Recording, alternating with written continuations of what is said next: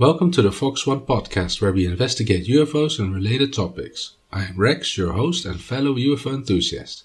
Now let's dive into the subject of today the Papua New Guinea meteor and USOs. About two weeks ago, One News, a YouTube channel based in New Zealand, conducted an interview with Professor Avi Loeb. There he explained that he was planning an expedition for the Papua New Guinea meteorite, which crashed near Manus Island in 2014. What they're going to do is look for it underwater. Now, what is so interesting about this meteorite is that it's got interstellar origins. Avi Loeb, a professor at Harvard, already investigated Oumuamua. He thinks it is possible that Oumuamua has alien origins and could be, for instance, an alien probe. If you're interested about knowing more about Oumuamua, I did an earlier podcast on the subject. There I also mentioned that Avi Loeb started a new project in July 2021 called the Systematic Scientific Search for Evidence of Extraterrestrial Technological Artifacts. And now he's planning an expedition to look for the Papua New Guinea meteorite, which is an interstellar object. Now, because it is underwater, I also wanted to include a couple of other USO examples in this podcast. In previous podcasts, I looked at UFOs, flying UFOs. I looked at interstellar objects in space, Oumuamua.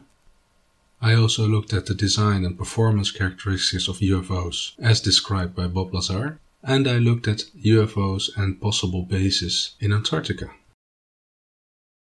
Let's start with the definition of a USO. USO stands for Unidentified Submerged Object, which is an unidentified object submerged in water. The term does not necessarily refer to an object of paranormal origin. So a USO could be, for instance, a spaceship, but also structures underwater or formations, or let's say UFO bases, or USO bases for that matter. Now, recently, the US government has started to refer to UFOs as UAPs, meaning unidentified aerial phenomenon. So, a USO would be a USP, an unidentified submerged phenomenon, if you would use the US government's way to refer to these objects, whether in the air or submerged. Also, it must be noted that a UFO can become a USO, for instance, when a UFO dives into the water, or vice versa. So it could be the same object operating in the air and underwater. And so many UFOs have been observed near the oceans or over the oceans. After all, 71% of the Earth is covered with water. So it makes sense that UFOs are detected here. And if you would like to have a secret alien base and you can operate underwater, well, then the ocean is one of the better places to stay hidden. All of this is, of course, theoretical. Before going into greater detail about the Papua New Guinea meteor, it is important to distinguish between meteors and meteorites. Now, a chunk or broken off piece of an asteroid or comet is called a meteoroid. When a meteoroid enters the atmosphere and burns up, it is called a meteor. Now, the bits left over from the meteor burning up in the atmosphere are called meteorites. So, what Professor Loeb is looking for is a meteorite that can be found near Manus Island and what is left from the Papua New Guinea meteor. So, in 2014, satellites and sensors from the ground, American ones, used to monitor objects entering the atmosphere for national security purposes, detected a meteor entering the atmosphere at a speed of 160,000 kilometers an hour. They found the object to be interstellar and crashed into our atmosphere with a huge explosion, equal to the force of a few percent of the Hiroshima bomb. So the object is interstellar, but it also created an explosion, which is the second special thing about it. Now, this explosion means that the object is heavier than iron. This is why Avi Loeb thinks there's a possibility this object could have alien origins.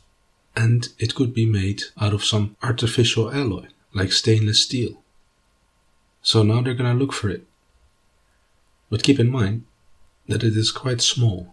just larger than a microwave, because most of it burned up in the atmosphere. Professor Loeb also mentioned that should this thing be alien, then it could have been sent billions of years ago by some ancient civilization. His take on extraterrestrial research is not just listening to radio signals, which we have been doing for the last 70 years. He says that we should also look for the things which are coming here. He did this with Oumuamua and now also with the Papua New Guinea meteor. So, what they're actually going to do to look for this meteorite and possible fragments is they're going to take a sled with a magnet and scoop the ocean floor. In theory, they could find parts of a burned up spaceship or alien drone. So now we have looked at the Papua New Guinea meteor. Let's have a look at some other USOs. To the east of Papua New Guinea, you have the Solomon Islands. Over there, it seems like lots of UFOs or USOs rise out of the water where World War II warships got sunk, and then they either disappear again in the ocean or they go to the islands. And also, they go into or fly out of volcanoes over there. They have been seen hovering above wrecks. Lights have been getting in and out of the water only to disappear. So, lots of activity in this area. This doesn't mean that it has got anything to do with the Papua New Guinea meteor, but just by coincidence, this is uh, a UFO hotspot. The locals clearly have a culture which accepts these phenomena. Fishermen have felt the heat of UFOs as they passed. Abductions have taken place, and the abductees have never been seen again. There are also legends of giants in the Guadalcanal, and that there is an alien base over there. These legends include half fish, half men beings coming from the sun by rainbows and shooting poisonous flying fish. There are also stories of humans changing into any form. So UFOs and strange phenomena are widely accepted to exist by the locals. It does make sense should UFOs and aliens exist and operate a lot near water island inhabitants would have witnessed these things for generations. Now let's get back to the west and what we have seen there. In case of the Tic Tac UFO, Commander David Fravor of the USS Nimitz, flying his F 18, spotted the Tic Tac UFO right above Whitewater, the size of a 737. This is how we found the UFO, right above Whitewater. Now, what does that mean? Was it interacting with something else underwater or did it come out of the water just at that moment? Both scenarios are possible. Another thing must be said about Bob Lazar's account. If you accept his observation as truthful, then you know that UFOs create a gravity bubble around themselves. This suggests that UFOs can pass through different uh, mediums like air and water. Okay, let's look at a couple of more USO observations. The other day, I came across a really cool interview, which I found on the Lehto Files channel on YouTube. It is dedicated to UAP investigation and is done by Chris Lehto, a former F 16 driver. Go visit his channel, some amazing videos there. Now, about a week ago, he interviewed this man called Bob McGwier who was active in the field in clandestine intelligence collection. Because of his involvement in military affairs, he couldn't go into great detail about his observations, but he witnessed two cases of UFO slash USO activity. The first one was in 1999 when he was a rider on a submarine. So he wasn't a crew member, but he was an intelligence officer aboard the USS Hampton, and they were running deep and fast. This is when he heard a sound, a whizzing sound, made by an object passing the submarine at extreme speeds. The sonar specialist indicated that it was going at the speed of sound in the air, but then underwater, which is impossible. And keep in mind, the equipment is highly accurate and there was nothing wrong with the sensors, according to the crew. This observation lasted for a couple of seconds, so something extremely fast, impossibly fast, passed by the submarine. What could it be? We don't know, but it is a clear example of a USO. Not seen, but heard. The second phenomenon Bob McVeer witnessed was a UFO. This was when he was on board the USS Blue Ridge, the flagship of the 7th Fleet based in Japan, a helicopter carrier. At some point, the ship found itself in a typhoon, a tropical storm. But there was no rain as he was looking from the bridge. He went outside to have a look, and when he was on top of the superstructure, shielded from the wind by the ship's bulkhead, he could see a glow right above the ship's bow, and it looked like it was blocking the rain. The glow was yellowish and got brighter and whiter, and then it took off.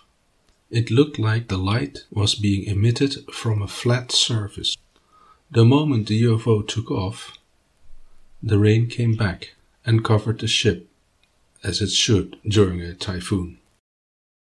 Bob McVeer witnessed this UFO for a couple of minutes, maintaining its position.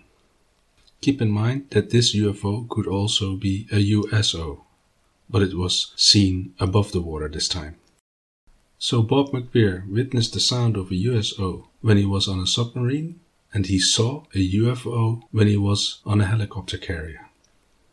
On the History YouTube channel, one describes a USO in the 1990s where a Navy helicopter pilot saw an underwater mass during a training exercise. A similar incident took place in 1963 during a training exercise led by the USS Wasp, a submarine. So sometimes USOs are seen, or sometimes they're only being heard. An example of the latter took place in 1991 when a deep water hydrophone detected a sound in the Pacific between Australia and South America. What was heard was a whoop whoop sound, which ascended at the end, and they called it the upsweep. Now, they have no idea what the upsweep sound from 1991 actually was. It was detected at a distance of 5,000 miles, and it couldn't be for instance, an offshore drill, because they have a different sound, and no animals we know emit this sound. It could be an unknown sea beast, but what we know for sure is that the source had to be massive. For all we know, it could have been a USO as well. Another interesting case is the Baltic Sea anomaly. Back in 2011, Peter Lindberg from Ocean X, a treasure hunter organization, found a 60 foot long object accompanied by a 650 foot long trench, which makes it look like the object crash landed. They have one sonar image of the USO, and from the top it actually looks like the Millennium Falcon from Star Wars. Who knows, right? Maybe Han Solo and Chewbacca crash landed here on Earth a long time ago from a galaxy far, far away. What we can see is a circular object and rather angular design on top of it. There's a lot of speculation going on of what it actually is. Some say it's an underwater Nazi base, or used to be, but it could also be the rooftop section of a German bunker which fell off a ship at some point. Others say the crash kit, the long trench, could just be an edge effect caused by the sonar. What is very interesting is that Ocean X claims their electrical equipment failed when they approached the object. Well, this would be very strange if the Baltic Sea anomaly was a building or a structure. So at this point, we still don't know what it is and if all observations are correct. Now let's get back to the surface. On the 25th of August 2013, near Aguadilla, Puerto Rico, crew noticed a pinkish light. They tracked it with a FLIR camera. FLIR stands for Forward Looking Infrared, meaning that the footage is in black and white, using temperature to record images. You can actually see the footage for yourself on the History channel on YouTube. Now, the object seems to fly around the airport and then heads for the ocean and then splashes into the water.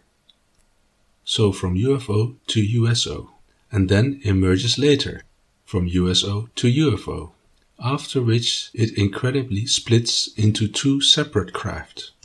After a few minutes, they disappeared from view. They did an analysis of the object.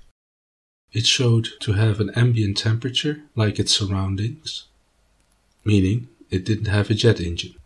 It wasn't a bird. It didn't have the angle of attack of a drone. And it couldn't be a balloon because the wind was blowing the other way. Its size was found to be 3 to 5 feet in diameter. So, like the Tic Tac UFO, this one has been grabbed on camera. A clear sighting. So, what can we conclude from all this? One thing is for sure a lot of USOs have been spotted. Also, a lot of UFOs have been seen operating near or above the water, making them possible USOs. Furthermore, it seems like UFOs can become USOs and vice versa. And coming back to the Papua New Guinea meteor, it looks like Professor Avi Loeb has ample reason to start his expedition looking for the Papua New Guinea meteorite. We know it has interstellar origins, and because of the explosion it caused when entering our atmosphere, we know it is heavier than iron. Now Avi Loeb has to look for it, find it, and determine what it's made of. Let's see, it could very well be an alien object.